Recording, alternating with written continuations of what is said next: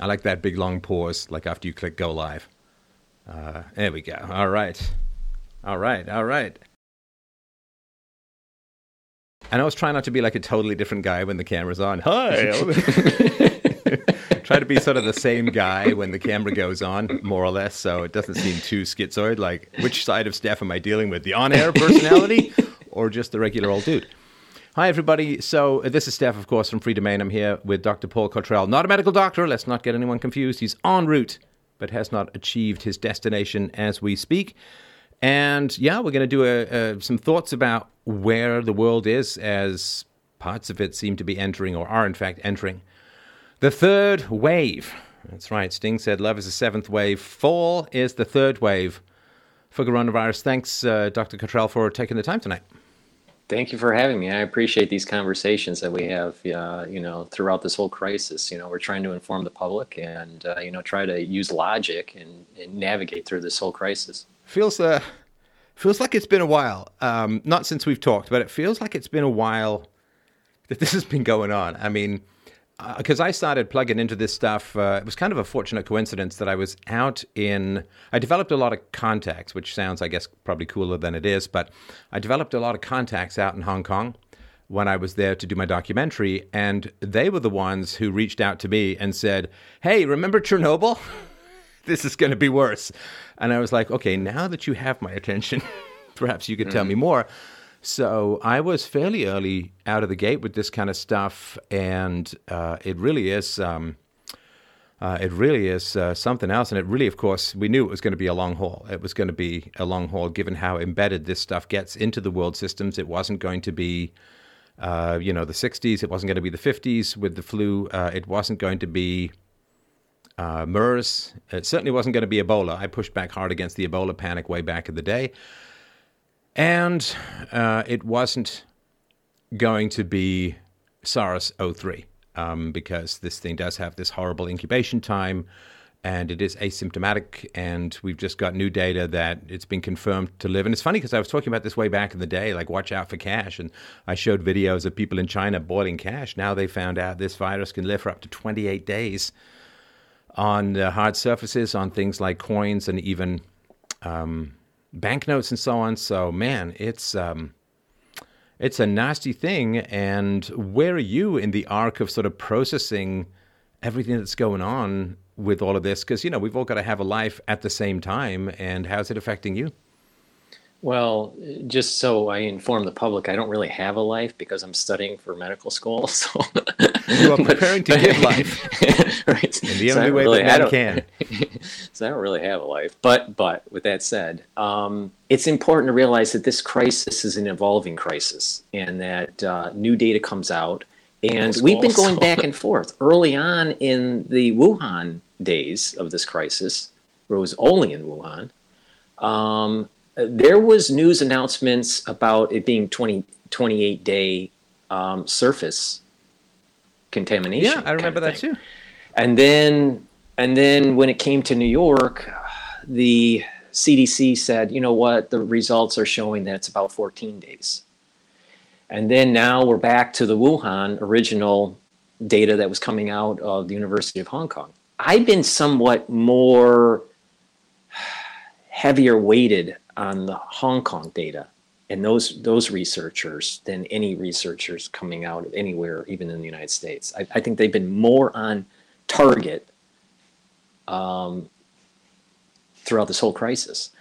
So they did say that it was 28 days. Now, maybe what is happening is, is that different temperatures affect the the actual incubation period on surfaces or in the body.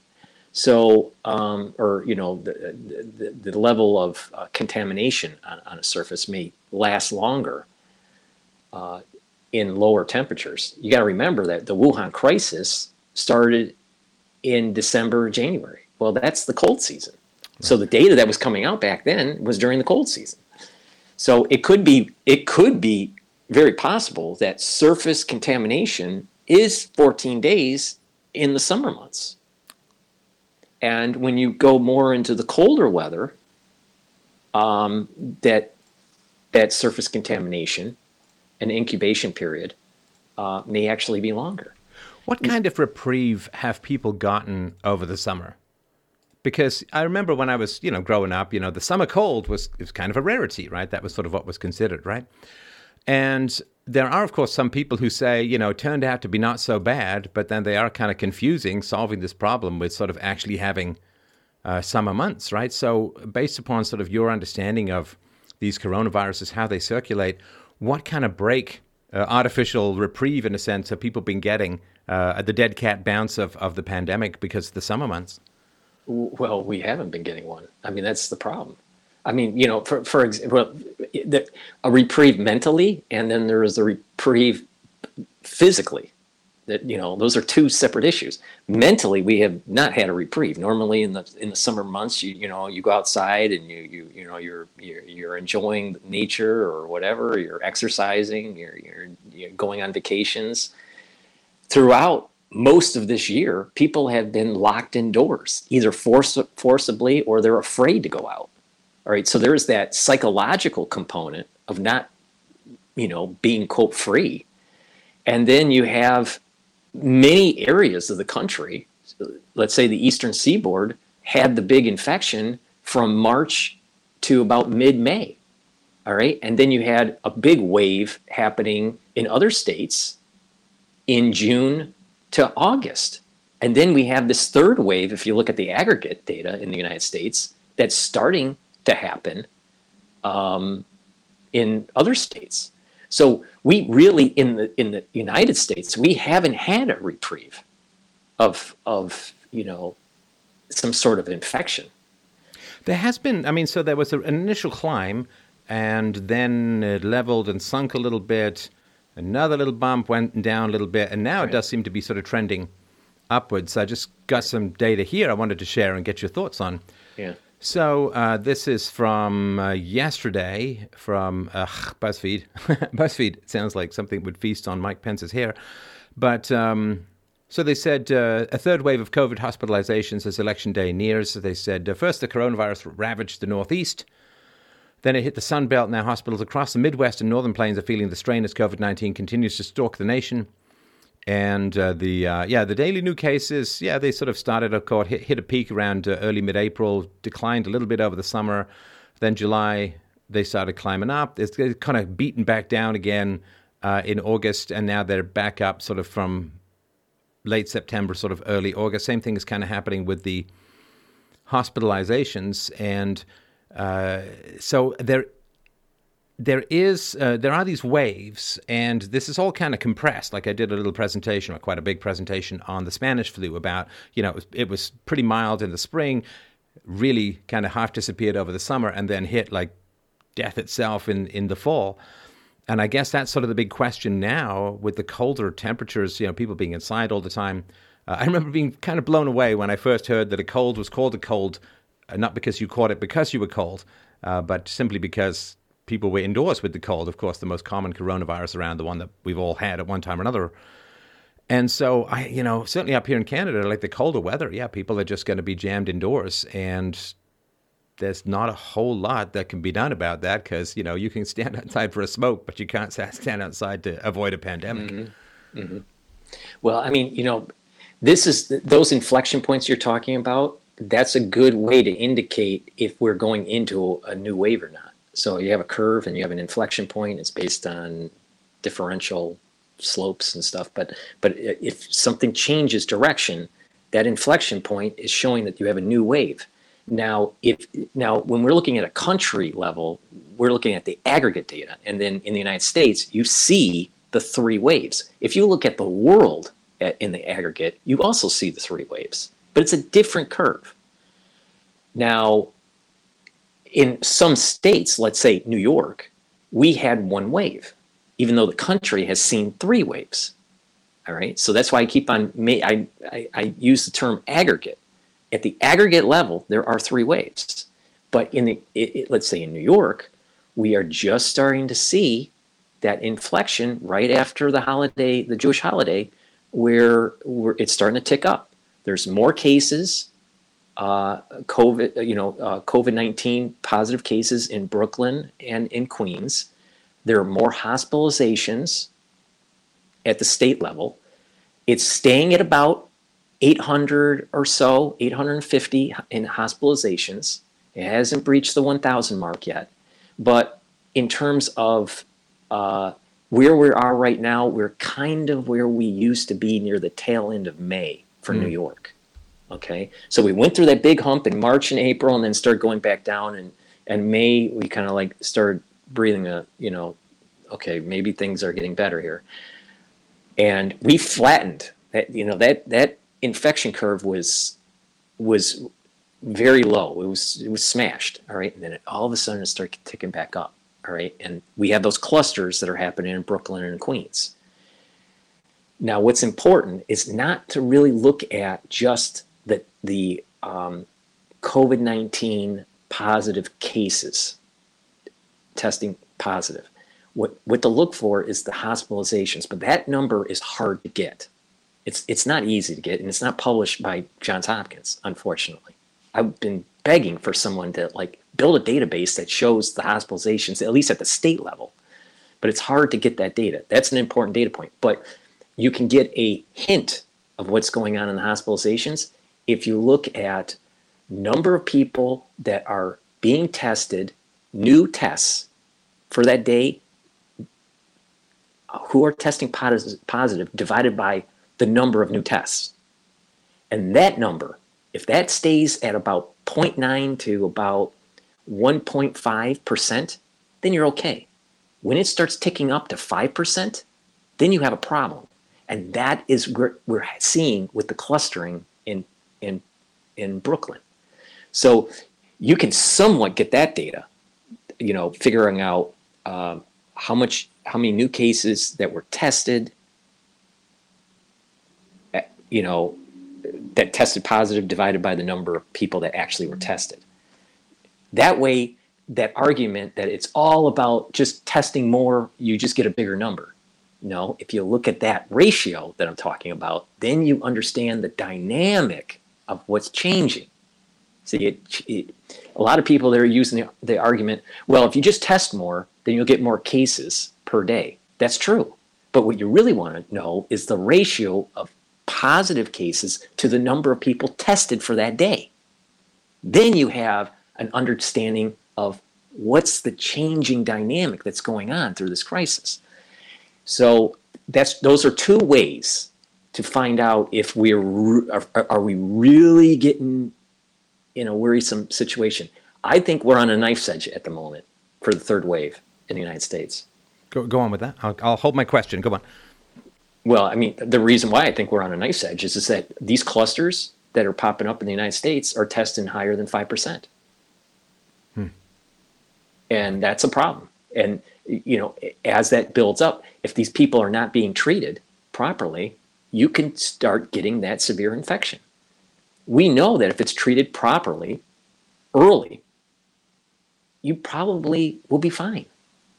But though there are there are a certain percentage that if not treated, it's going to be severe and probably permanent damage. See, the problem this is the reason why Trump was not just because he was the president, but part of the reason why he was treated with the way he was treated was that they knew that if you stop that cytokine storm early, this is data that came out of University of Hong Kong.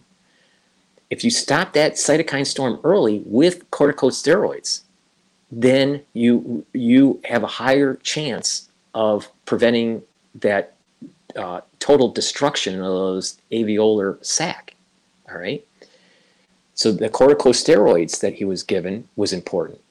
On top of, he was given that remdesivir. Remdesivir is kind of like a wedge into the replicase, all right, that actually helps create more of, of the RNA of the virus, all right, and, and, and, and code for proteins for the virus. If you put a wedge in that replicase, it, it doesn't work, all right? So and then and you can take protease inhibitors that prevents certain enzymes to fold correctly to allow for the replicase to even start. So if you attack it like almost like a cocktail, which he was kind of given, we learned from from HIV that if you give a cocktail of drugs that you can pr- suppress that the, the, the growth of the virus, in, in, in, but you couldn't get rid of it, at least for AIDS. But he was he was given this cocktail, and you treated it early. Um, now, what's really important here is, is that the, the Regeneron, a monoclonal antibody, it's not a vaccine.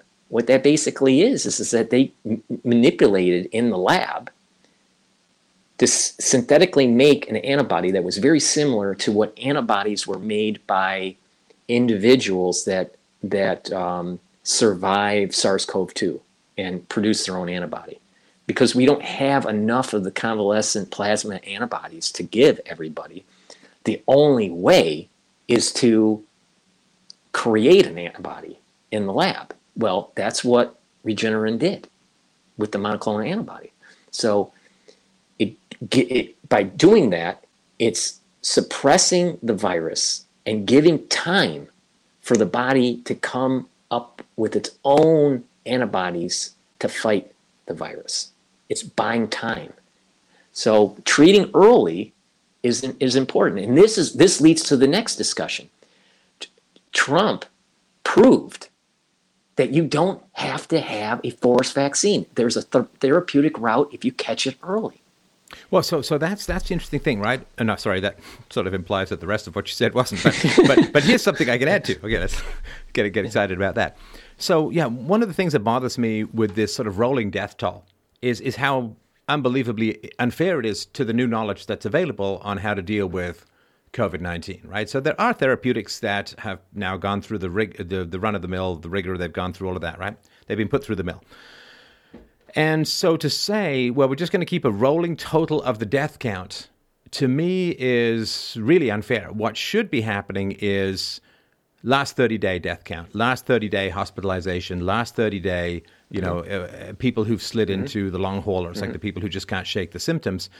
Because as it's sort of like if you were to total all the AIDS deaths before there were therapeutics to deal with like AZT, I think it was, uh, uh, before there were therapeutics to deal with AIDS, uh, you, most people died.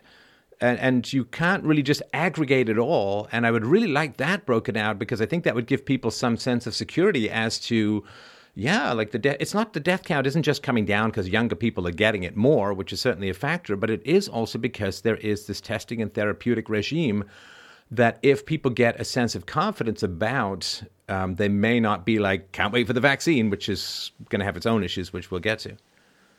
I totally agree with you. I think that there's not enough segmentation of the data from Johns Hopkins to understand the full dynamics. So when it's published to the to the public, the the the, the lay the lay public, they're only seeing headline numbers, total deaths, total uh, total uh, confirmed cases. All right, those are important numbers, but it doesn't allow you to ask in-depth questions off of those aggregated numbers. We we need to segment the data, and that's why I keep on saying we need to know the hospitalizations. We need to know the ICUs. We also need to know which arms of of individuals that are being treated in a hospital setting with which type of drug to understand what the what the um, the recovery rates are. Is it three weeks with remdesivir, and uh, let's say five days with Regeneron? You know, these are important questions that everyone needs to know because when you have a business and you're trying to decide, let's say you you know you're a CEO of a, a ten thousand employee bit you know business, all right? All right and you know you're on the stock exchange and you're making these decisions okay we're we're not going to do remote anymore and we're going to bring people back to the office. Let's hear jamie dimon from j from jp morgan.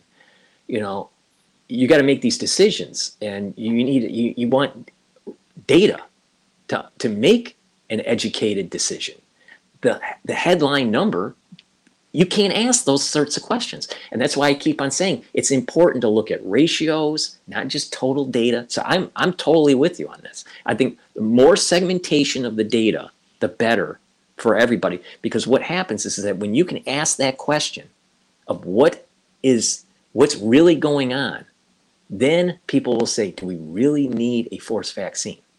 See, if you just do the headline number, then Fauci can promote the vaccine program.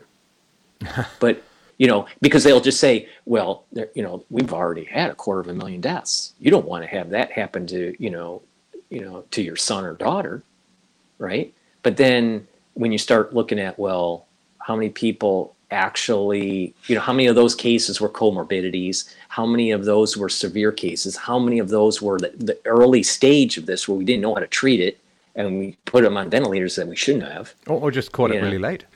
Yeah, yeah you know so i you know there's there's you know when you have a problem you ran a business i mean you know when you have a problem you're, you're making decisions you want to look at data and and you want you cannot, to be able to drill sorry, down just, just for those data. who don't know that the statement is always you cannot manage what you cannot measure so that was right. always my first question i've got a great idea somebody would say to me and it's like okay how are we going to measure it and they'd be like long pause. it's like, hey, right. if, if then it's not a great it, idea. uh, then it's you know you, you can tell me a story if you want over lunch, but it's not a business thing if you can't measure it. This feature would be great. How many customers have asked for it, and how much would they be willing to pay for it, and what's the how long will it take for us to recoup right. the investment in building that feature? I don't know. It just hit me in the shower. It's like, well, uh, hitting you in the shower is not an argument for a business case. So, and same thing with medicine, right? If you can't measure it, you can't manage it. And if the measuring is all blobbed in together. You know, I have sort of this weird suspicion that if Biden gets in in a couple of weeks, suddenly they'll shift the reporting. Right, so that it'll be like, do you know that your odds of surviving now are blah blah blah, right, ninety nine point nine nine, whatever, and it's yeah. like there's going to be this miracle turnaround right. of exactly. of how great things are now compared to when that evil Trump guy was in charge. Right, exactly, and the way that, the, and here's the problem: John Johns Hopkins is financed by the Bloomberg Foundation. All right. And Bloomberg's been going against Trump. He's been, I mean, he's being sued and what he's been doing uh, in, in Florida with trying to get uh, convicts out and, you know, getting them on the, uh, uh you know, uh, as, voters and, and, and all this stuff. So I, I'll tell you, there is an orchestrated effort using this crisis to try to hurt the president and reduce his chances of reelection. So let's let's talk about. Oh, I, I, I gritted through the town hall um, tonight. Trump did a town hall, which was going up against Biden, which is apparently big. A lot of things are going on today. Uh, Twitter uh, censored the official Trump campaign. Uh, she, they, they censored uh, the um, the press secretary uh, Sebastian uh, Gorka. They they they um, Jack Posobiec, a lot of other people for tweeting about this New York Post story about Hunter Biden and the laptop and the unbelievably ghastly sex videos and photos and, and God knows what else is on there. Talking about your viruses. The fact that this came into America or came into a shop right before COVID is probably not unrelated. Actually, it is. I'm just trying to make a joke. But um, so a lot of stuff went on today, and then Twitter went down right after Tucker Carlson said, "Hey, we've got new uh, we got new emails from uh, this, and maybe they had new photos as well." So a lot, a lot of stuff went on today that was you know kind of kind of wild, kind of powerful. But one of the things that I noticed in the town hall uh, over and above the inevitable question about white supremacy, because there are just ghosts everywhere in people's minds. But there was this, you know, two over two, I think it's 210 or something like that, thousand now Americans uh, are supposed to have died. Although, of course, we all know the number is well north of 90% of those who had significant comorbidities. That, you know, doesn't mean that it wasn't the virus, but it also means it wasn't only the virus. There's only, a, I think, 12,000 who died just of the virus. But in this, they're always talking about, you know, somehow Trump is responsible for 200,000 Americans dying. Now, Trump deflects to China, which is not the worst thing in the world to do because, you know, you you and I both know the, the, the, case against China is pretty strong. He did a whole presentation on it. Mm. Well, it, to me, it's open and shut.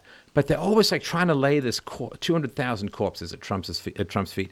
And Trump is say China, and then he says, well, but there were 2.2 million estimates, and you know we're down way below that, two million lives saved, and all that. Um, your take, I think, I think is something worth getting on the record. So um, let's say that you're the press secretary, and I'm some dunghole from CNN or something like that. hey, Paul. Hey, Paul. Hey, Apple. Hey, Paul. Does the does the president feel responsible for 200,000 deaths that he caused? What would you say? Well, I, I think it's very important for the public to understand the genesis of this virus. This was a weapon program that started in the United States under the Obama administration. And Biden was the VP. And this thing started right after an in vitro chimera experiment with Dr. Shi. This was in your case against China uh, uh, a video. And uh, once she could show that there was a gain of function with the ACE2 receptor using HIV homology, that gain attention at the DoD to get funding to do the full assembly in the United States. Because it's a total economy killer. This virus, like, sorry to interrupt. I, I, know you got a lot to say. I'll keep it brief, and I'm just stepping out of character here at the moment, in the CNA bunghole. But um, there's the old stories about the resistance, right? The resistance in France under the Nazis. And the resistance in France under the Nazis said, no, we don't want to kill a guy. We don't want to kill a guy because then they just bury him. What we want to do is wound him significantly so that he consumes hospital resources, so that he needs a pension, so that he ties up doctors, so that, you know, that's what we want. Just killing a guy is no good. This virus is, it targets the economy even more so than it targets people. And that's been stunningly and I think largely mm-hmm. unnecessarily successful in targeting the economy. But that's the weaponization. Because people think the weapon has to take you out. No, no, no, no. to, to, to wreck well, an economy, the, the weapon has to target the flow of goods, the, the flow of capital and existing configurations of capital investment, such as, I don't know, transportation, cars, buses, offices, and so on. If you target existing economic structures, which you don't do by killing people, but rather by terrifying and disabling them, this again, I don't want to speak obviously for the Department of Defense. God, God forbid that ever be my job. But um, that to me would be, you know, putting on my, my black hat. You know, that's right what you'd want is something that terrifies people and, and disables people and uh, renders existing economic investments largely uh, counterproductive, and then you just you're basically dynamiting the base of the economy. Mm-hmm. No, I, I, I agree with it. Here's the problem, though. I mean, it's, it's there's a there there from the philosophical perspective, there is su- such a thing as medical ethics, and we have had not just the military industrial complex, but we have a scientific military military industrial complex. And what is happening is these labs need funding from the NIH or just just from the Defense Department through different conduits to be able to fund their research. So they can publish papers, get tenure, and, and get well known within their little community of scientists. All right. And unfortunately, they don't pay attention to the main theme of Jurassic Park. And that is they're so busy worrying about how to do the, the crazy chimera experiment, experiments and, and, making these crazy viruses in the lab, they never ask the question, should they be doing this? So there's a there is a there is the uh, medical ethics point here. There is a rogue DoD uh, ma- doing things that they shouldn't be doing. There, is there there is decades. There's uh, uh, 60 or 70, 70 years of experimentation that's been going on on either uh, populations that are outside the United States or even are, are in the United States where they're doing testing on individuals they didn't even know, either radiation testing or syphilis testing or whatever. This is another aspect to this whole crisis where you had a, a, a, a government or a branch of government that was out of control and no one can can check them. There no one no because it's it's hidden under this idea. It's either a black operation or it's uh, it's a uh, uh, it, it's thrown under the umbrella of national security or whatever. But I hold the stance that the DoD was out of control and they shouldn't have been doing this. They gained function on a virus that ended up destroying five trillion dollars of, of US GDP alone, let alone how many trillions of dollars in the world economy and countless deaths. And we don't even know, you know, what the long-term ramifications are for for the, the chronic illnesses for these individuals that had the severe case of SARS-CoV-2. I mean, we're going to see lots of more emphysema. We're going to see lots of more COPD cases and potentially lung transplants for these for the ones that had the glass opacity problem. Oh yeah, so, yeah. We talked about that some months ago uh, as well. let's um yeah i mean it is really really pretty terrifying but if stuff. i was but if I, but if, but, but if i but if i was that press secretary i'd basically say to to the cnn reporter it was the obama administration that created the virus that shipped it overseas for further gain of function and it was released out of the wuhan lab and that i believe they released the virus on purpose to because their economy the ccp's economy was was plummeting because of the stance that Trump had, where he, he cut the legs out of TPP and he was asking for manufacturers and some, somewhat forcing manufacturers to come back to the United States or go to other lower cost areas around the world. And that was a permanent blow to the CCP and that they were having agricultural problems too. So it was guaranteeing that the 21st century China would not happen. And they let that virus out to weaken the world. So now it's all about differential equations. Before the virus was hit, the, this is where China was with with ec- economics with the Trump policy. Have a virus out and you bring down the world, now you're more equalized. Now you have a better chance to rise up again. Hmm. And so they use that virus. And it's not just the CCP, there's a deep state CCP and that's why I keep on stating that it's a USA CCP virus. And there's a dark side on the, uh, in the US. I don't even I don't know if you want to call it the US. It there is there is a there is a side that wants to take away the, the the constitutional freedoms that we have in the United States. And they're in line with the CCP. These people are in line with world integration and one health and giving more power to the UN. And that is the big, big discussion here.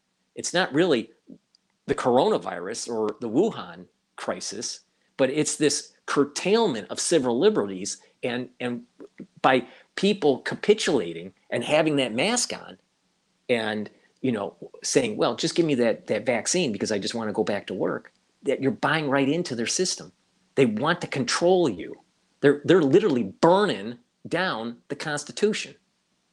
And that's that that's why it's so important to shine a big light like you did on CCP. But there is they are in cahoots with a deep state, or maybe I'm not using the right term, but a, a deep faction within the US that doesn't like what we consider freedom. Well, this is also something that was an interesting pivot from the World Health Organization, which I have mm, fairly bottomless contempt for as a whole, as a communist run centralized right. bureaucracy that has no accountability. Just just for the for those who don't know, maybe you're kind of new to the conversation, uh, and maybe Paul doesn't agree with this, maybe he does. So basically, for me, if somebody doesn't have any skin in the game, I don't care. I don't care what they have to say. So the World Health Organization, if they make a mistake, and they don't lose their houses, I don't care what they have to say. And it's not World Health Organization in particular, it's any bureaucrat, it's anybody. This is why I respect entrepreneurs, because they've got skin in the game. Mm. And so when the World Health Organization says do this or don't do that, or you got to keep open borders, I don't care because what price do they pay if they're wrong? What price do they pay? I'm not talking jail, a man can dream, but you know, they pay no price. There's no no cost. You know, like if, if you're not getting marked on the test, if you're just auditing the course, like I don't care what you have to say about it because you're just kind of drifting through. But a couple days ago, the World Health Organization, you know, when, when I back in April was talking about uh, late late March, early April, was saying, yeah, it's a real thing. You know, I think masks can be really helpful, but the cost of the lockdowns is going to vastly exceed any salvation from respite from the virus, right? So lockdowns are going to be more costly because the very poorly named elective surgeries. They say, oh, well, they're just canceling elective surgeries. And what, what are those, breast implants and facial uh, fa- facials and so No, that's not. The, the elective surgeries are things that just not the ER. Like they're really important things. You got to get tumors removed. You got to have exploratory surgeries. You got to have a whole hernias. You got a whole bunch of stuff that that uh, needs to get done that was kind of being postponed. And I said, look, it's not going to take a brain surgeon to figure out, and this is what, six, seven months ago, that the cost of the lockdowns is going to be vastly greater. Because, you know, when you've got any training in economics, as I know Paul does, and ran a, a, a market fund for a while, a long while, uh, you you don't look at the obvious. You look at the hidden. You look at so you don't look and say, well, you know, the the R naught value, the reproduction value of, of COVID has gone down, and therefore X number of lives have been saved. It's like, okay, well, that's obvious. You make that case, but you got to look on the other hand, right? On the other hand, lack of access to primary health care, lack of regular checkups, lack of preventive care, lack of uh, you know people going back to see if their cancers have come back and all of that. That's going to really uh, hit hard. And the social media companies, the big ones, of course, what they did was they said, well.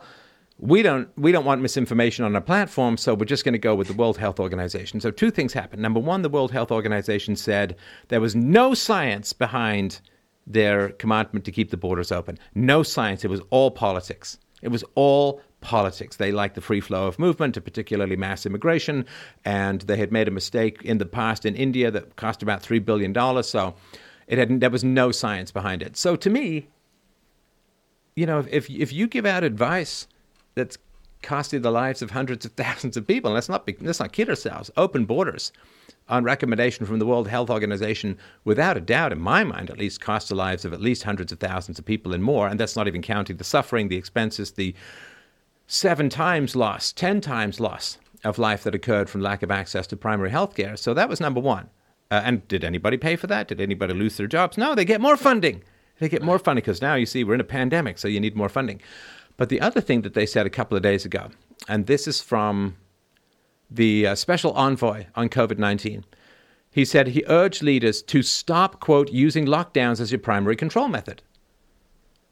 And he said, We in the World Health Organization do not advocate lockdowns as the primary means of control of this virus. The only time we believe a lockdown is justified is to buy you time to reorganize, regroup, rebalance your resources, protect your health workers who are exhausted.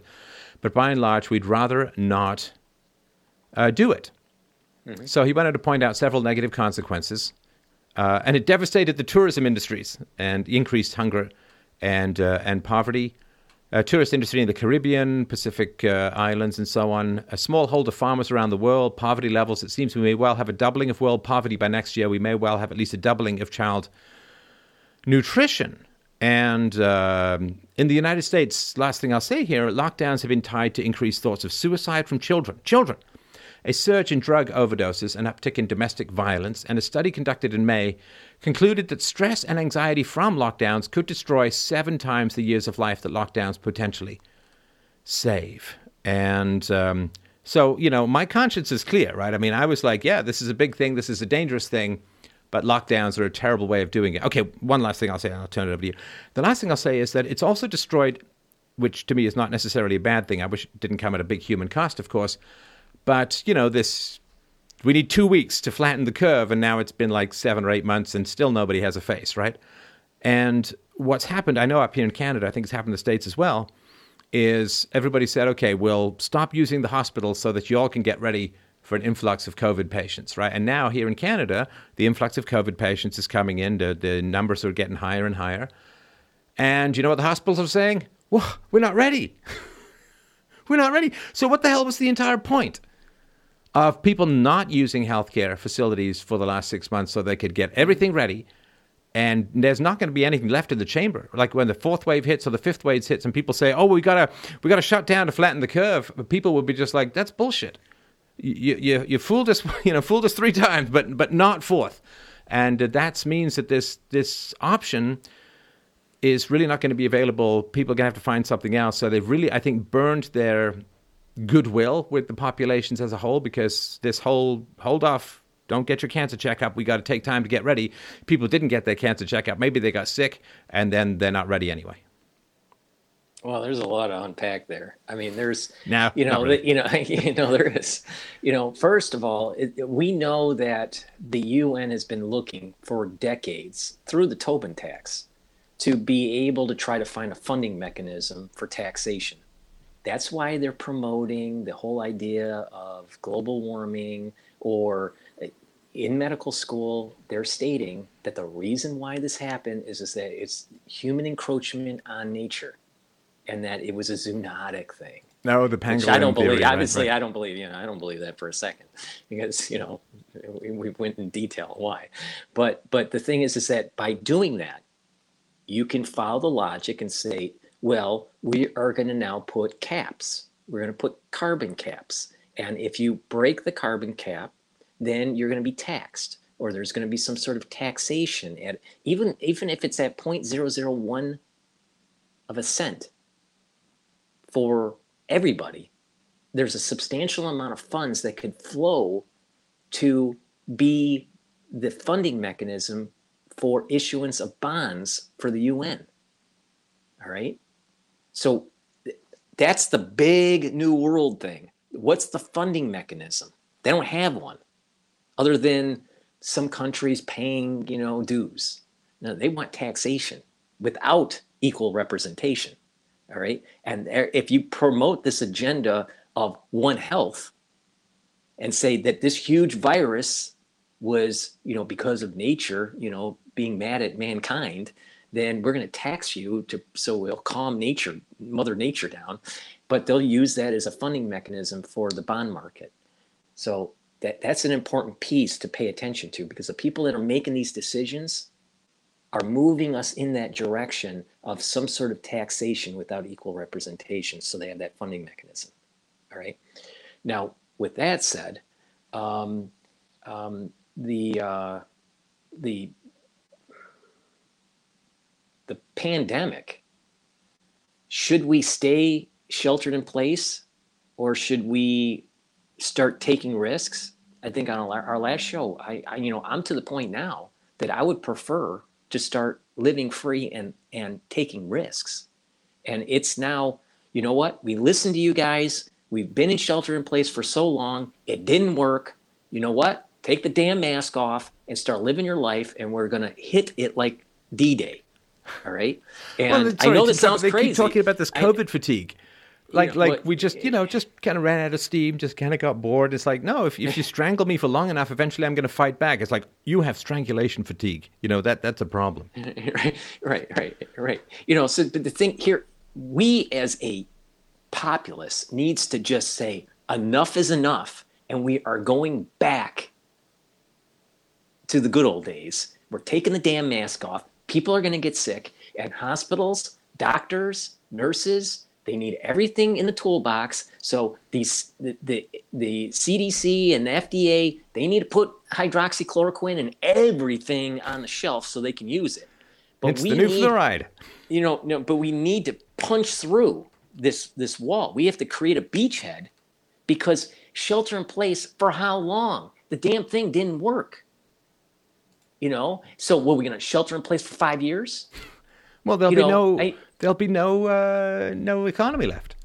Right. That, well, that, that's well. That, now it goes back to the now it goes back to the, the the whole new world order kind of mechanism. They want taxation without equal representation and have a one world government and weaken who's the big player in the room that's preventing it from happening? It's the economic a, a prowess of North America. If you bring that down, you you weaken and everyone starts thinking, you know what, I want universal income, I want socialism, I need nanny state, I need da da da da da, and then all of a sudden they have exactly what you, uh, what they're looking for. Now, here, people that are saying, "Oh, pay attention to the CDC or the NIH," I think I think um, Kennedy um, st- said it at best when he was debating um, Dershowitz. You're assuming that they're not captured agencies. These people that are running these agencies are captured. They know that if they toe a certain line, when they retire from that position, that they have a board position at some big pharma and they're going to be making millions of dollars. And they don't want to rock the boat and prevent that. They don't want to hurt their, their golden parachute. The people that are running these agencies don't have your best interest in mind. They have their own best interest in mind. They are captured. And we see this also in Congress. We put people in in in a in a, a position of power in the in in the legislative branch, and I find it odd that they go in as you know thousandaires they come out as millionaires. How does that work? You know, oh, that, I remember that as a kid. Like you look at this congressman's salary was like I don't know, 150, 175 thousand dollars. Net worth fifteen million dollars. I'm like, hey. wow, that guy's really good at pinching his pennies, man. Yeah, yeah. He really had to have invested in. No, he can't even invest in that much, right? It's supposed to be a blind trust and all that kind of stuff. And oh yeah, no, the the ratio of well, it's the Biden story, right? The ratio between income and net worth is. Uh, well, it's tumor-esque, so to speak. Huh? So with the with with such great deals out there, as long as they toe a certain line, of course they're not going to pay attention to the masses and what we need. They're going to say, "Well, what's what's in it for them?" You know. So I I I think this is why I keep on. we created a foundation on Facebook until they pull it down, but it was it's called uh, um, Freedom uh, Restoration Foundation. So we pu- we try to publish articles, uh, you know, about constitutional rights and and uh, paying attention to the bi- the the Biopatriot Act elements that are moving through through Congress, um, and also a, a news feed of, of certain publications that capture what's happening in the in the news about vaccines or the loss of civil liberties or whatever, or even geopolitical problems, because there's a geopolitical component to this, as we were talking about with this with the CCP. But um, it, it's it's interest it, it's important to have people engaged in saying, you know what, enough is enough, and it's time to move forward and stop paying attention to quote the experts, right? Because the experts have made us sicker. We're sicker. We're sicker people. We're fatter. We're lazier. We're you know we, like you said. There's the there's the the uh, psychological component. Uh, you know, there's there's more uh, domestic violence going on. There's more suicide attempts going on you know, I'll, well, I'll and, and you, everybody's sorry. The, the, dating life is on hold. Getting married is on hold. Having right. kids is on hold. And I, I, think around the world, see, I mean, when Trump came came in, I know it was a lot of it was bubble, a lot of it was Fed driven, a lot of it was funny money, a lot of it was debt, but there were some genuine cuts in taxation. There were some genuine cuts in regulations, which is the great hidden spiderweb choky mechanism by which economies often expire, and then of course the market gets blamed for it. So you got to remember this. There's all around the world there are these leaders, right? And these leaders generally suck. And they're dictatorial, and they're uh, they're narcissistic, and they're megalomaniacal, and they're highly nepotistic. You know, the sort of traditional banana republic where everybody's third cousin gets ends, uh, ends up mm-hmm. as a mm-hmm. millionaire, or the Bidens.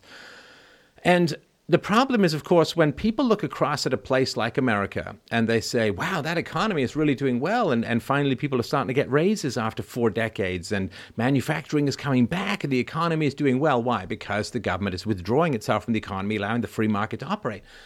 So that is a, and now with social media and all of that, like it makes a big deal. It's a big difference. You can get live footage of what's going on in America all over the world, and people get kind of restless and they say, wow, you know, that a, that goes against everything I've ever been taught.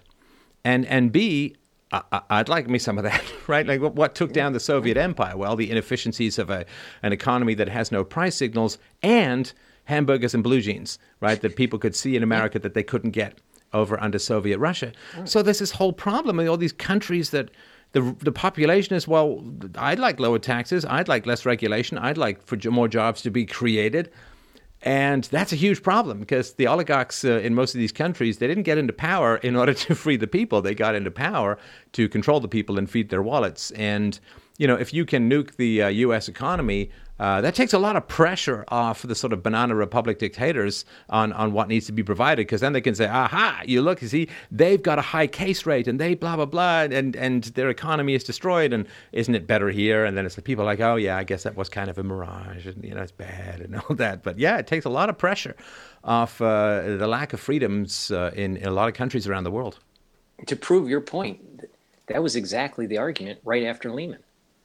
So right before Lehman was, uh, you know, great, you know, uh, economy, open market, you know, uh, civil, you know, civil rights, you know, uh, civil liberties and everything. And then we had Lehman, and then the world kept on saying, "Oh, see, crazy traders." In yeah, a free, free market society, work, man. it just sucks. And and then you know what's interesting is it's right after that, Obama gets in you know, and he's and he represents. He's a poster child of socialism. Yeah. Let's just face it. He is. His major I mean, mentor was a straight up Yeah. Marxist. Yeah, yeah. So I just go even further. I mean, he's a poster child for communism, you know. But but you know, but the thing but the thing is, is that there was right at that that Lehman point in time where everyone was saying capitalism bad, socialism good. Well, you're right. You know, in in in this situation, make it so bad bring down the this is this this falls in line with what I was saying about the CCP was knocked down with the Trump administration while the US economy was growing. Not only was the CCP knocked down, the US was growing and that gap increased. Well, And that's a huge threat to all of the central planners out there. A Yep, massive yep, threat that yep, deregulation and lower taxes was growing an economy. And that had to be stopped. Had to be stopped. You got it. You got it. And that's why I, I have the, the hypothesis that that was the reason why it was released. That virus was released on purpose to weaken the free world, Right. aka the United States, and and you know and and to bring back that bring back that that differential where it's more normalized with the CCP and give them a fighting chance to really have that 21st century China that they, they, they want to promote. Well, Because that's going to be get- the vehicle. Yeah, to get Hong Kong, to get Taiwan, to get the other geopolitical aims that they have, to start yeah, but threatening uh, think- Japan, or all of the stuff that they want to do to expand. Yeah, because th- think about what's going to happen there. All right, if the United States is weakened financially, then we have a harder time to be able to finance a war. And so our hegemonic power in the Pacific is going to wane. This is exactly what happened to the British Empire. They financially were strapped and they weren't able to to to project their their empire power and they had to retreat and they want to weaken the United States. So we are retreating so the Chinese can move forward. This is why I keep on saying this is this is a battle between the United States and the CCP. And it's it, I, I think I've told you this, maybe I haven't, but my my grandfather was a CB in the Navy during World War II. So he was an island hopper, and then they they paved the the, the strips, and they used those uh, bombing strips to get to Japan to do the bombing runs, because we didn't have you know uh, planes that had a, a, a large enough tanks for fuel to get to Japan from from mainland United States. So we had an island hop. That was the whole point. So because of that, because of because of that hard fight in, during World War II, those soldiers, just like my my grandfather, that allowed us to have the hegemonic power that we've had since World War II in the Pacific, and had somewhat of a stable world. All right. Now there's a debate, you know, about proxy wars, you know, in in Korea and Vietnam, and you know, and all that all that stuff. But but we we have a somewhat stable world relative to the carnage of World War II. So if we lose that hegemonic power, we don't know what's going to happen. There's a high probability of We kinda do. higher. You know, We- well, we kinda yeah, there's do. A high pro- yeah, there's a high probability there's going to be a lot of carnage. You know, so I, I, that's why I keep on saying that we cannot let the CCP win. This is where this is where you and I are like in a hundred percent lockstep agreement. There is the the, the, the, CCP.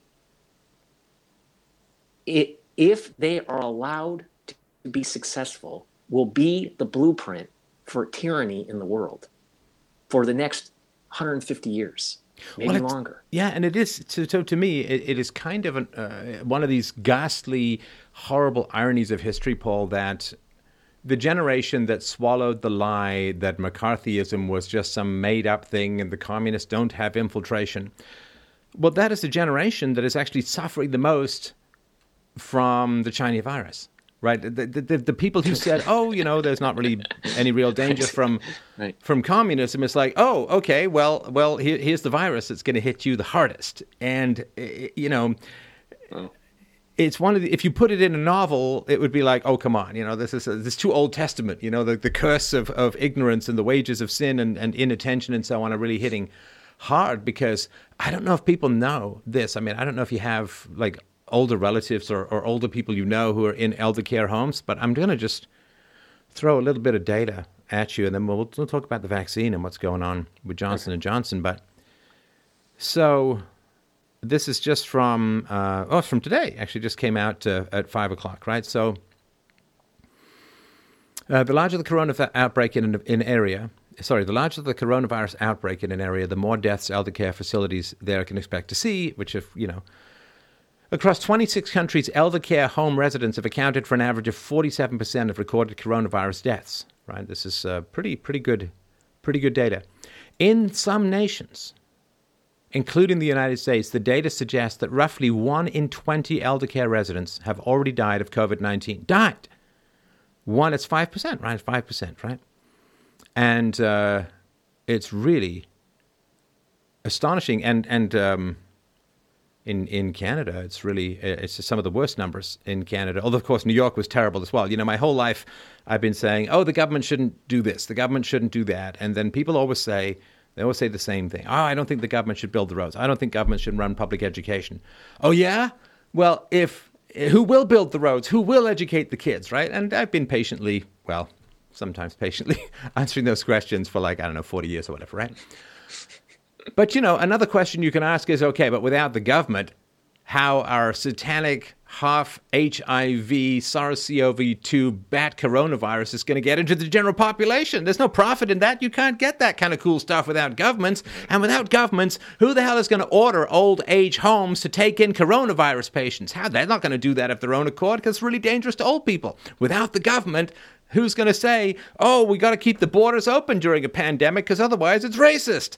Anyway, just wanted to point that out. Everyone's like, oh, yeah, well, what about all these good things? What about the bad things? They're not going to happen either uh, with this kind of stuff. But yeah, it really has torn through the elderly uh, in brutal ways. And some of this is political. I think a lot of it, certainly in New York, is political. But yeah, some of it is just. Uh, it's uh, you know it's it's really harsh on the elderly, which is uh, kind of different from like hundred years ago when it was harsh on the young.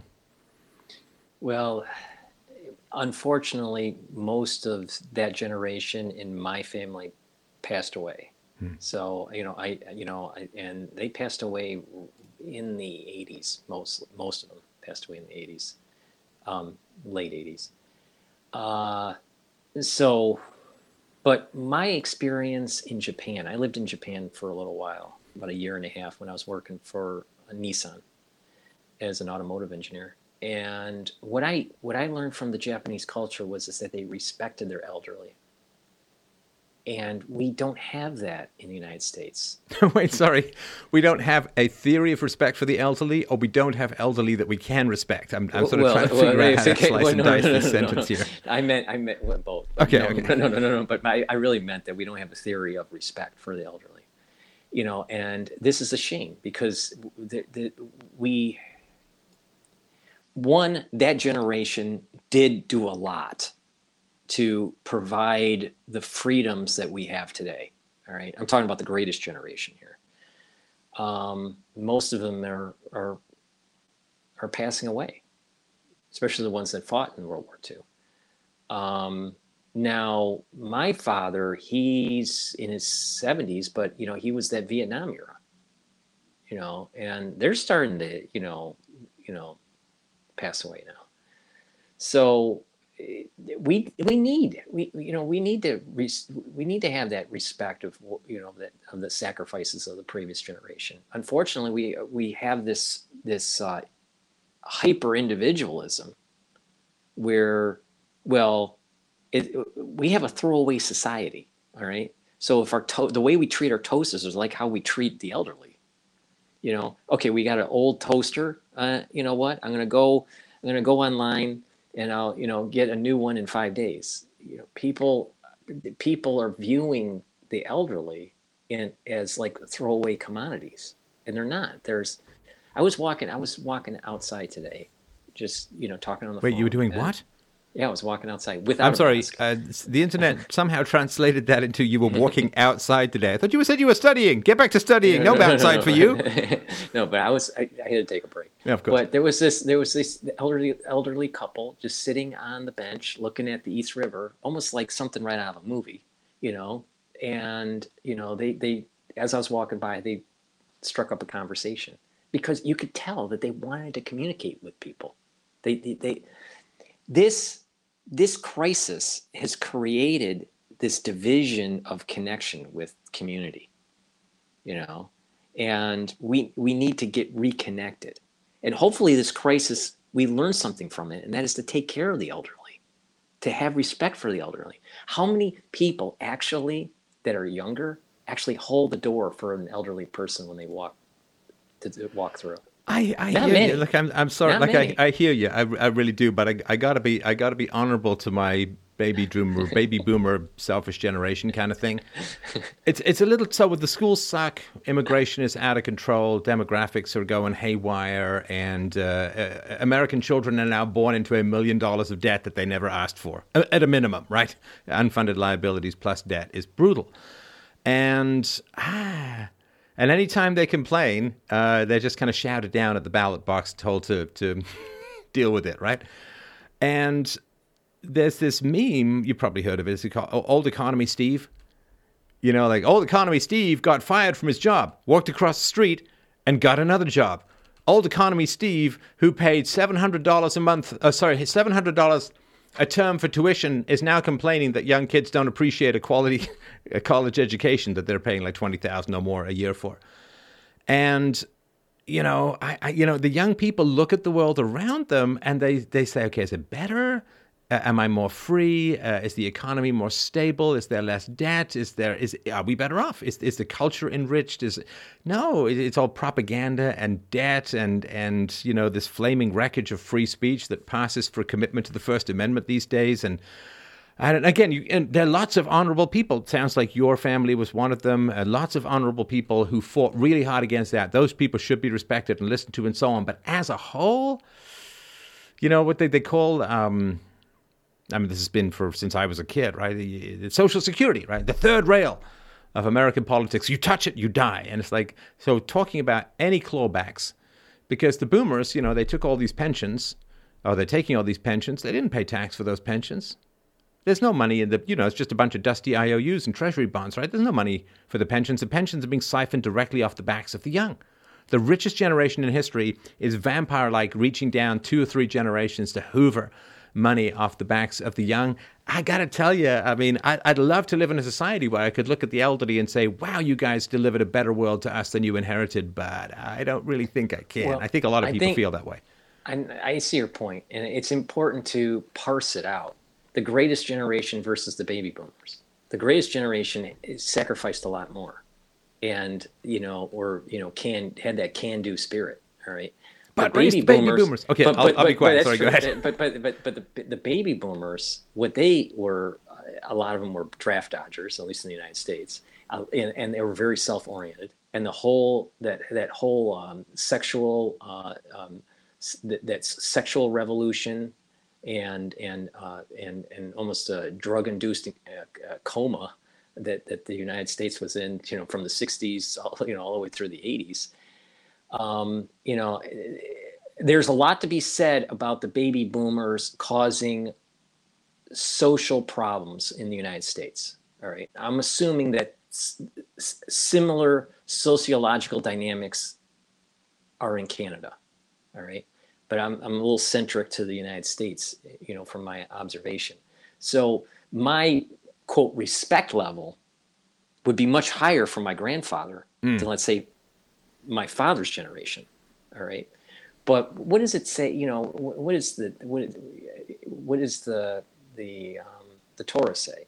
You know, the Torah says, you know, you have to honor your father and mother. Doesn't mean you have to agree. Doesn't mean that you can't call them off on things that they did wrong. You just have to honor them. And that was the point I was making. Is is that by holding the door, by um, you know, by doing community service that for for people that are in need, that are elderly, because a lot of them, you know, they're cutting their pills in half because they don't have enough food to eat, you know. But some of them, it was it was due to improper planning. So let's call it a spade a spade. But that doesn't mean that we don't try to help. But I think that there was a selfishness, and there's some books that have been coming out about this, um, about the selfishness of the baby boom generation. and that how it is it has created um, this kind of like um, negative negative blowback from Gen X and and the millennials saying, "Okay, boomer." You know, that's the big, you know, meme, meme now. Okay, never boomer. seen it. You know, you See, know? I'm off by one year. One year, I managed to escape. I'm like Indiana Jones going back to get that hat with the door come. One year, one year. I'm gonna be like, anyway. Nobody, nobody cares. Nobody cares. but, but, but, you know, but but basically, you know, there was this okay boomer mentality that you know, if you if um, if someone that's elderly, let's say my my my parents' generation, um, you know, is telling someone, let's say it's Gen X, you know, they would say, you you you know, you really basically caused a problem, you know, boomer generation, because of the self-centeredness and this free love and this this you know um, you know um, but it doesn't mean that their whole generation was all net all bad it's not all bad but we still have to honor our father and our mother Yeah, our I father or mother that is by, that uh, previous previous Uh, previous yeah, I'll, I'll honor them by telling them the truth. Well, that's no, the, that's the biggest honor I can give to anyone is just no, try no, and tell the truth. that, that's true. I mean, we have to we we can't we can't brush it under the rug that their generation has caused many problems. The debt that we have is primarily because of them. Yeah. Primarily because of them. That's a fact, you know, and you know uh, they are such a large voting block that you, you that's the reason why it's a third rail.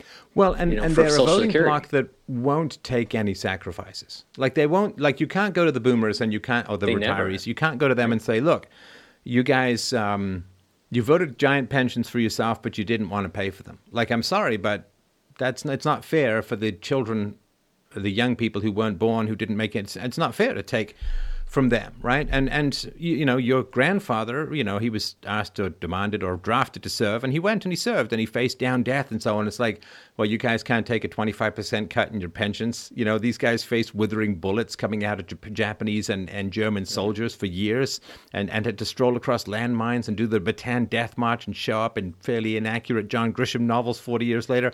I mean, and yet you go to the boomers and say, you know, you guys wanted all this spending, you didn't want to pay for it. It's not fair. It's not right to pass the bill to your kids. Like an honorable generation would say, yeah, we gotta we've got to take cuts. We we can't have all this free stuff. Like yeah, think of all of the people who take. I'm not talking about the the, the grandmother who's living on 800 bucks a month. I'm talking about the you know the the bureaucrats uh, from CalPERS in California who is getting one hundred and twenty five thousand dollars a year because he worked as a school administrator for a quarter century. You know he gets that for like another forty years or whatever. Those guys, like at some point, you got to say to people, look, this is this is unfair to the young. The taxes weren't there to pay for it. Anyway, we're kind of getting off COVID, but I just.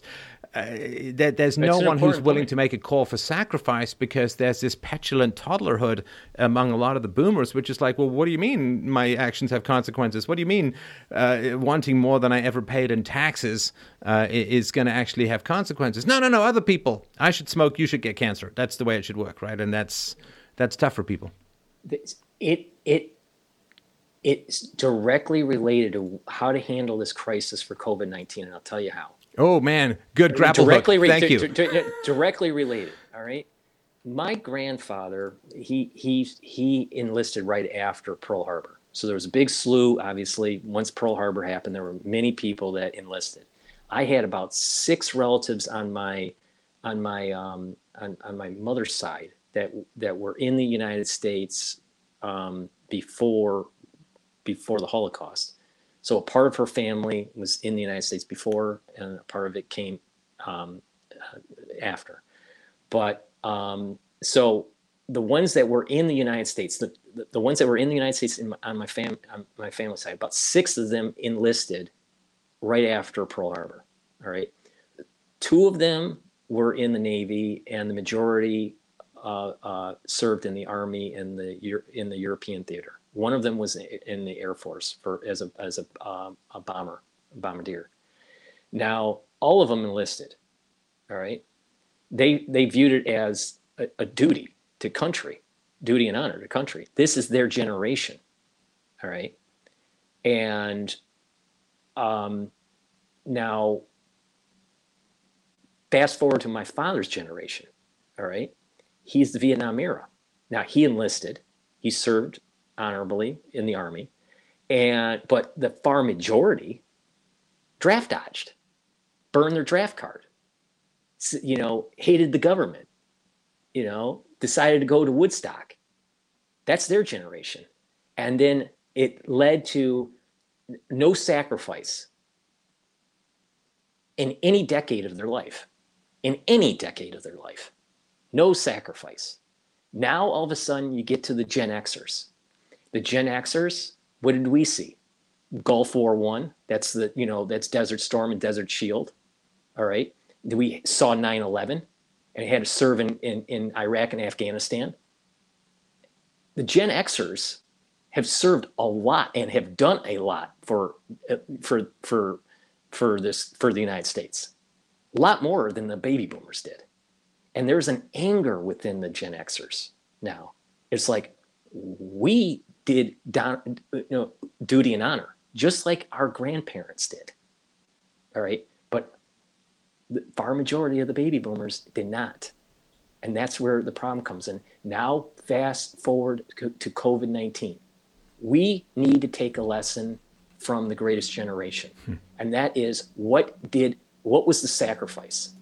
We have to pierce through, get out of shelter in place, take off the damn mask, and move on with our lives and hit it like D Day. There will be people that lose their life. But there, if we do this with compassion, we will be able to save this country. And what is more important is saving the Constitution than worrying about one's individual life.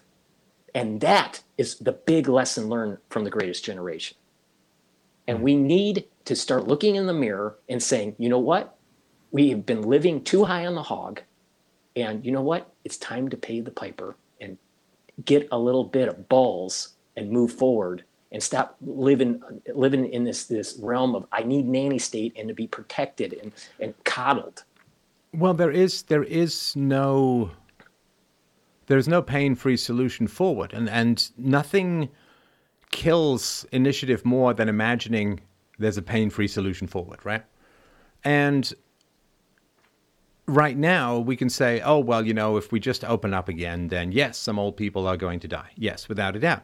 Okay, so what happens if we don't? Well, if we don't, there isn't going to be any money to pay doctors. And if we don't, there isn't going to be any money for medication. And a whole lot more old people are going to die through that. Because right now we have this fantasy yeah. like, like somehow people say, well, these 210,000 Americans who've died, well, the number should have been zero. It's like, in what completely screwed up universe do you think you can get a virus that's this dangerous to the old to old people and have no deaths? And again, Trump, you know, January he's closing borders. January he's setting up a task force. This is this is back when the Democrats were still calling him racist, and, and Nancy Pelosi was inviting everyone to come down to Chinatown and enjoy the food. God's sakes. So there's this, and this to me is the boomer thing. It's like the starting position should be zero deaths, and then anything that happens in deviation to that is absolutely terrible. And it's you know, I mean, I'm I'm 54 now, right? So I'm getting a little creakier and, and all of that. So my starting position is I should be exactly the same as when I was 18 years old. Okay, if I was looked like this when I was 18, people would rush me to ER, right? what happened to him? He's a vampire, hit the sunlight.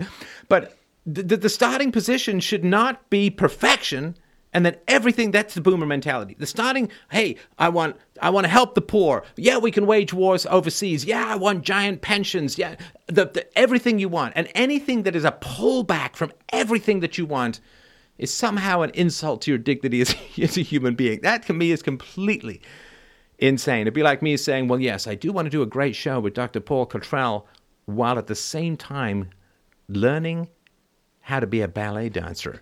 You know like you got to pick one. Like this idea right, that right. there's limit. This is economic thinking, right? Everything you do is opportunity costs and and all of that. And this to me is the frustrating thing. And this you can see this coming out of the media in waves and waves and waves and waves. It's just like there are 214,000 deaths. Yeah. Because China opened up its borders to international travel, because the World Health Organization said everyone keep your, your borders open and because uh, everybody screamed that there was racism involved, and, and because the universities are so greedy for foreign students, uh, because stu- foreign students up in Canada pay like five times what domestic students pay for university, uh, that they're hugely happy to have international students come in um, despite the fact that there's a pandemic going on. And so they scream bloody murder, and the media amplifies it, and the government fears it, and then you're anti-intellectual. If you're so because there's and there's all these power centers. You got this Thousand Talents program that's helicoptering masses of bales of cash. I mean, people are like, "Oh my God, it's so terrible that Obama sent bales of cash to Iran." Yes, it was, and. What about China sending massive amounts of cash to everybody and their dog in American academia and, and media? And it's up here in Canada too. And it's like, that seems kind of important. So there's this weird belief that, that, that the standard is perfection and, and zero deaths. And it's like, well, then it's not a pandemic. They don't understand it's not a pandemic. And, and, so and or or like another standard of perfection is well you can't ever have controlled fires in forests because that's just burning things pointlessly. It's like okay well you can have this perfection that there should never be a fire in a forest.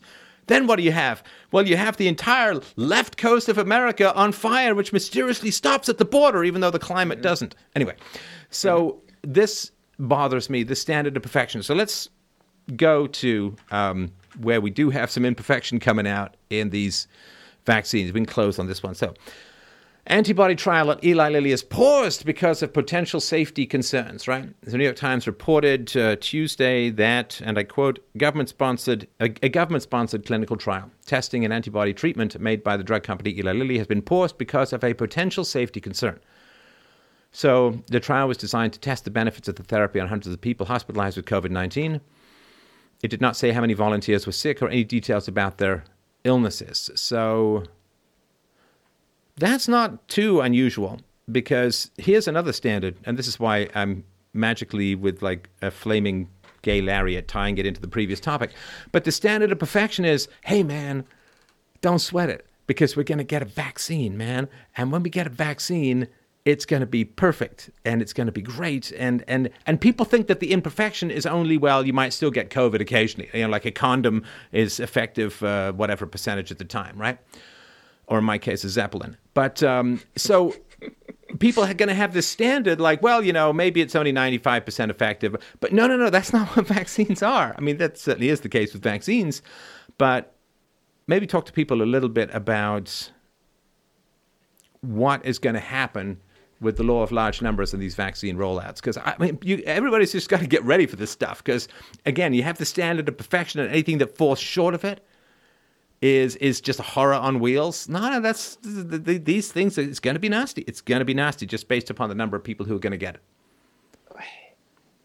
There, we know that there's going to be adverse side effects to this vaccine no matter who, what type of vaccine it is, either the Moderna one or the Oxford or Eli Lilly or Johnson and Johnson, but there is a theme here, and that is as they increase the numbers in the clinical trials for clinical trials three or two, depending on which one we're talking about here, um, they are starting to see signs of unexplained illnesses. Okay, and that's showing up when they increase the number for the sample size. All right. So we are starting to see a shadow of the black swan.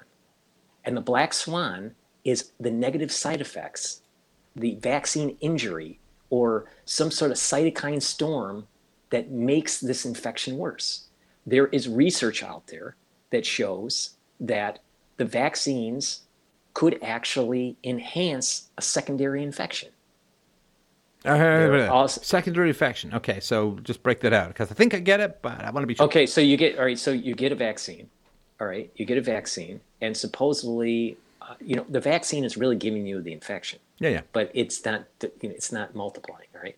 So it's an inert get, structure, right? Can't reproduce, but your your immune system right. gets muscular in targeting it, right? Right. So now you have an antibody.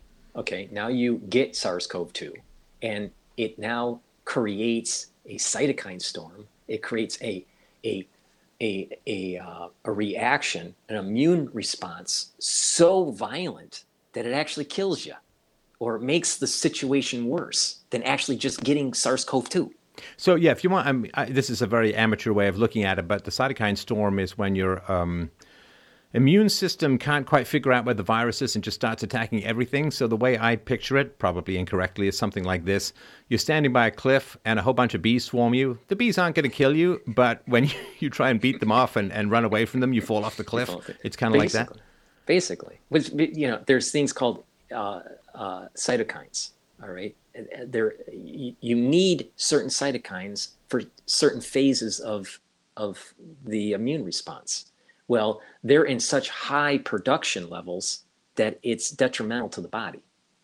So you fall off the cliff, all right, and you go into sepsis, all right. And this is part of the you know the, the issue of you need to treat this early with corticosteroids and protease inhibitors, but but um, you know back to the point here is is that uh, the power of numbers. So we are seeing with the clinical trials that there's a black swan there.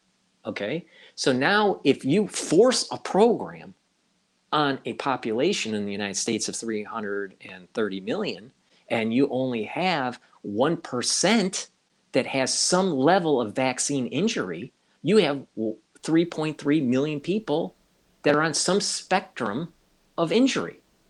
That's a lot. Now, it's a lot more than 214,000 dead. Right. So we're going to actually, the reality of the situation is this a forced vaccine program is going to hurt more people than SARS CoV 2 ever did. And that's, that's assuming one percent, which is one yeah. is um, on a pretty thoroughly tested and vetted. This thing is is in and out in less than a year, ten years normally, and ninety four percent of vaccines fail. So this is a real dice roll. Mm-hmm, mm-hmm. There's going to be more people harmed by a forced va- vaccine program um, especially when you add in year after year after year. You know, because it's not just one administration. This is going to be administered, you know, to either annually. There's a debate on this, either annually or generationally. You know, like TB or you know. Yeah. yeah.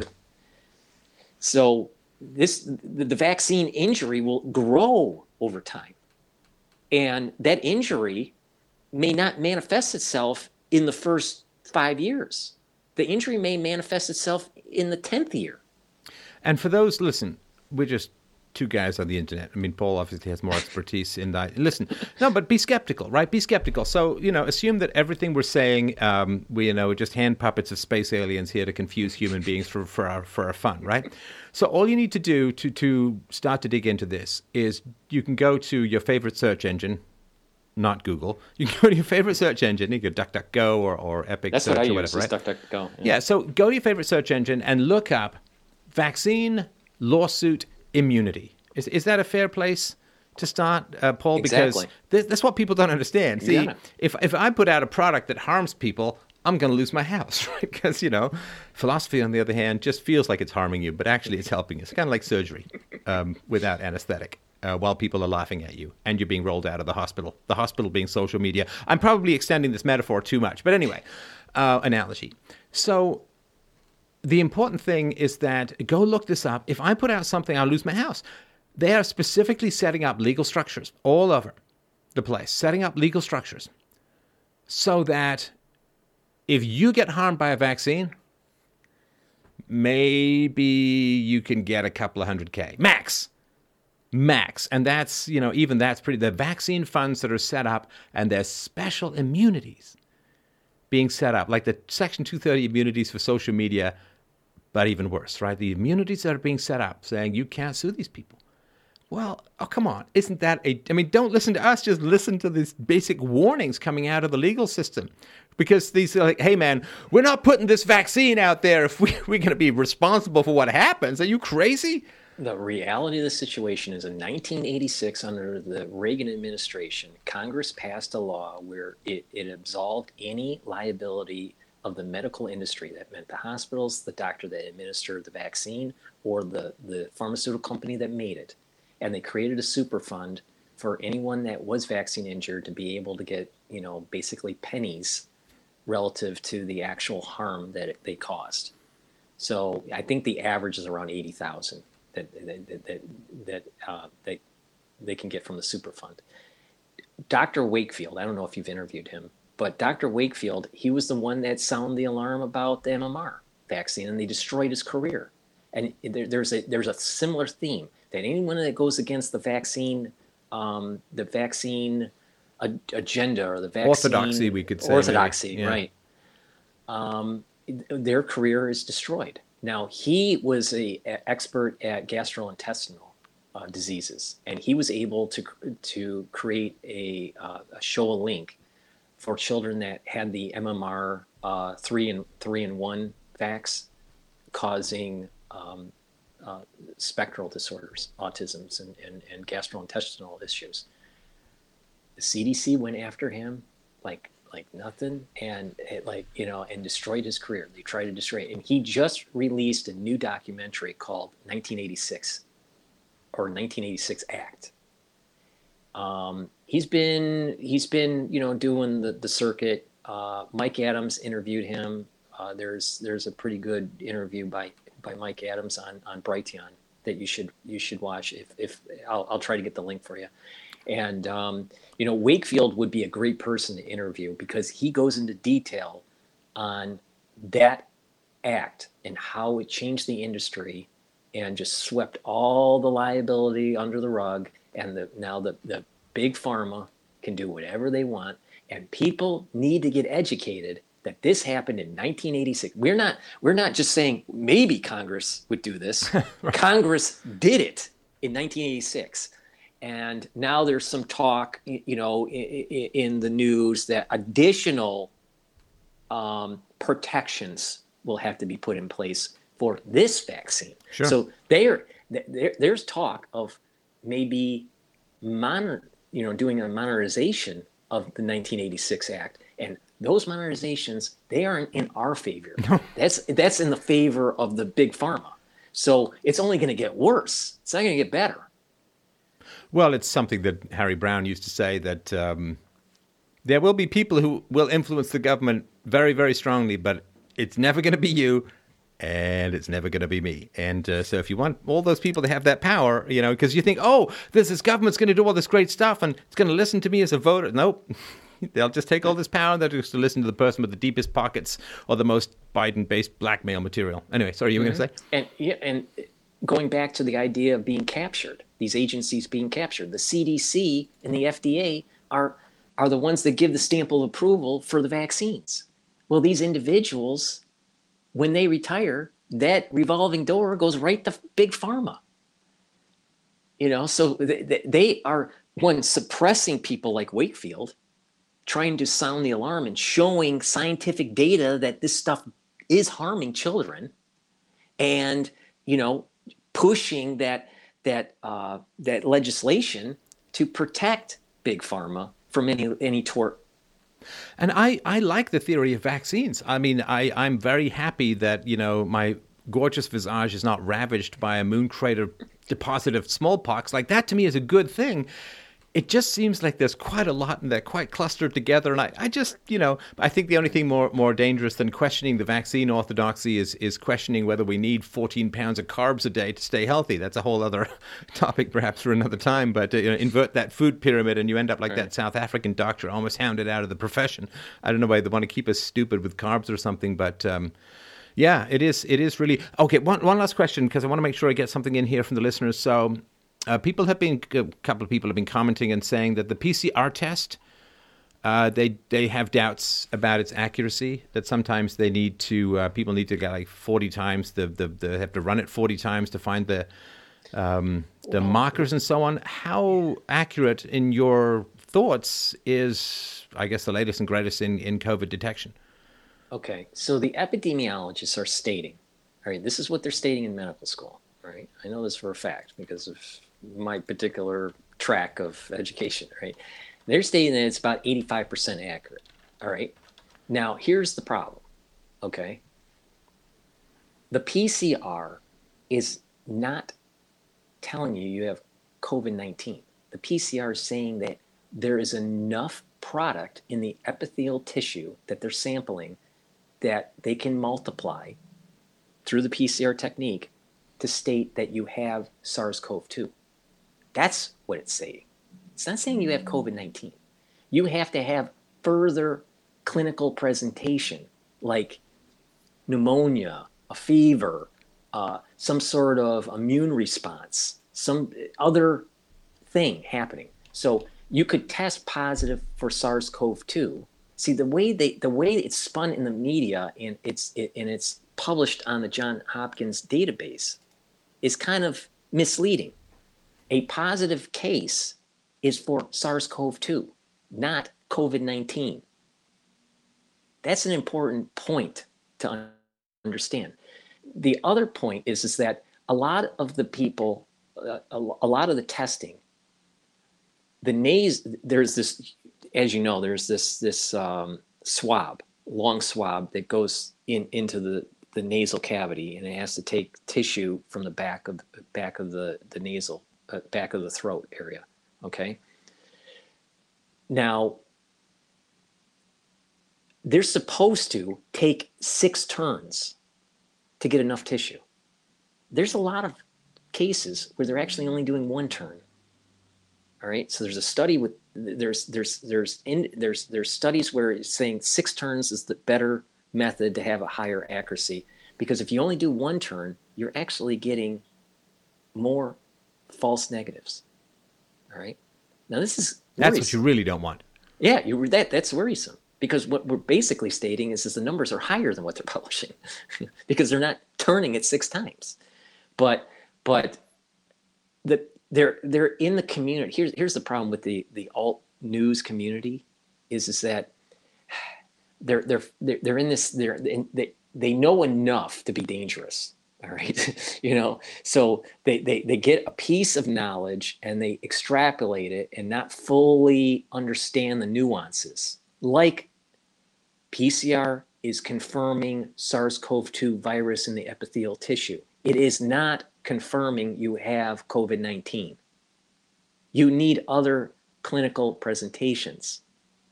You could have sars-cov-2 and not be COVID, and not have covid-19 because covid-19 is a disease you could have a virus that's just sitting there in dormant, or you have such a low load and you have such a constitution in terms of your immune system that you, you're asymptomatic and you you don't have COVID 19. So, you know, it's a, diag- it's a diagnostic tool that is one piece of many other tests and clinical presentations that leads a physician to say this individual has COVID 19 and there's the nuance.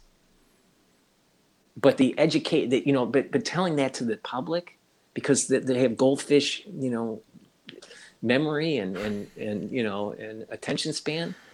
You know they just say oh, pcr test it's it's testing and that means uh, i have it or i don't have it. No you could test positive and not have covid-19 but have sars-cov-2 and then you blow up their mind when you tell them that. Their mind just explodes because they can't digest that that difference. Everything's black and white with them. Oh, that's so funny too, because I, I just heard a little boom coming from the chat window. I think that is, yeah, his head definitely exploded. Somebody telling me that. Okay, all right. Well, listen, I appreciate that. Of course, it's a great chat. I really appreciate the the update, and um, I assume you will be now getting back to studying till approximately dawn three thousand AD and um, yeah, so do you want to just give people, and I'll put the links uh, in in your rather mouthful of a website. Uh, I'll put your your links in below. But if you wanted to mention it for those listening on the audio, yes, my my website is the studio reykjavik.com. Um, I have I have three basically channels that I publish my videos. Uh, my main channel is on YouTube. It's called Paul Cottrell. The backup channel on YouTube is Dr. Paul Cottrell but I'm moving my catalog all to Brighteon, and uh, that is Dr. Paul Cottrell on Brighteon. So uh, please subscribe and and you know follow you know this whole trying to cover this whole journey of of, of SARS-CoV-2 and beyond. All right. Well, thanks, uh, Paul. A great pleasure to chat as always, and I'm sure we'll talk again soon. Take care. Thank you. Bye. Bye bye.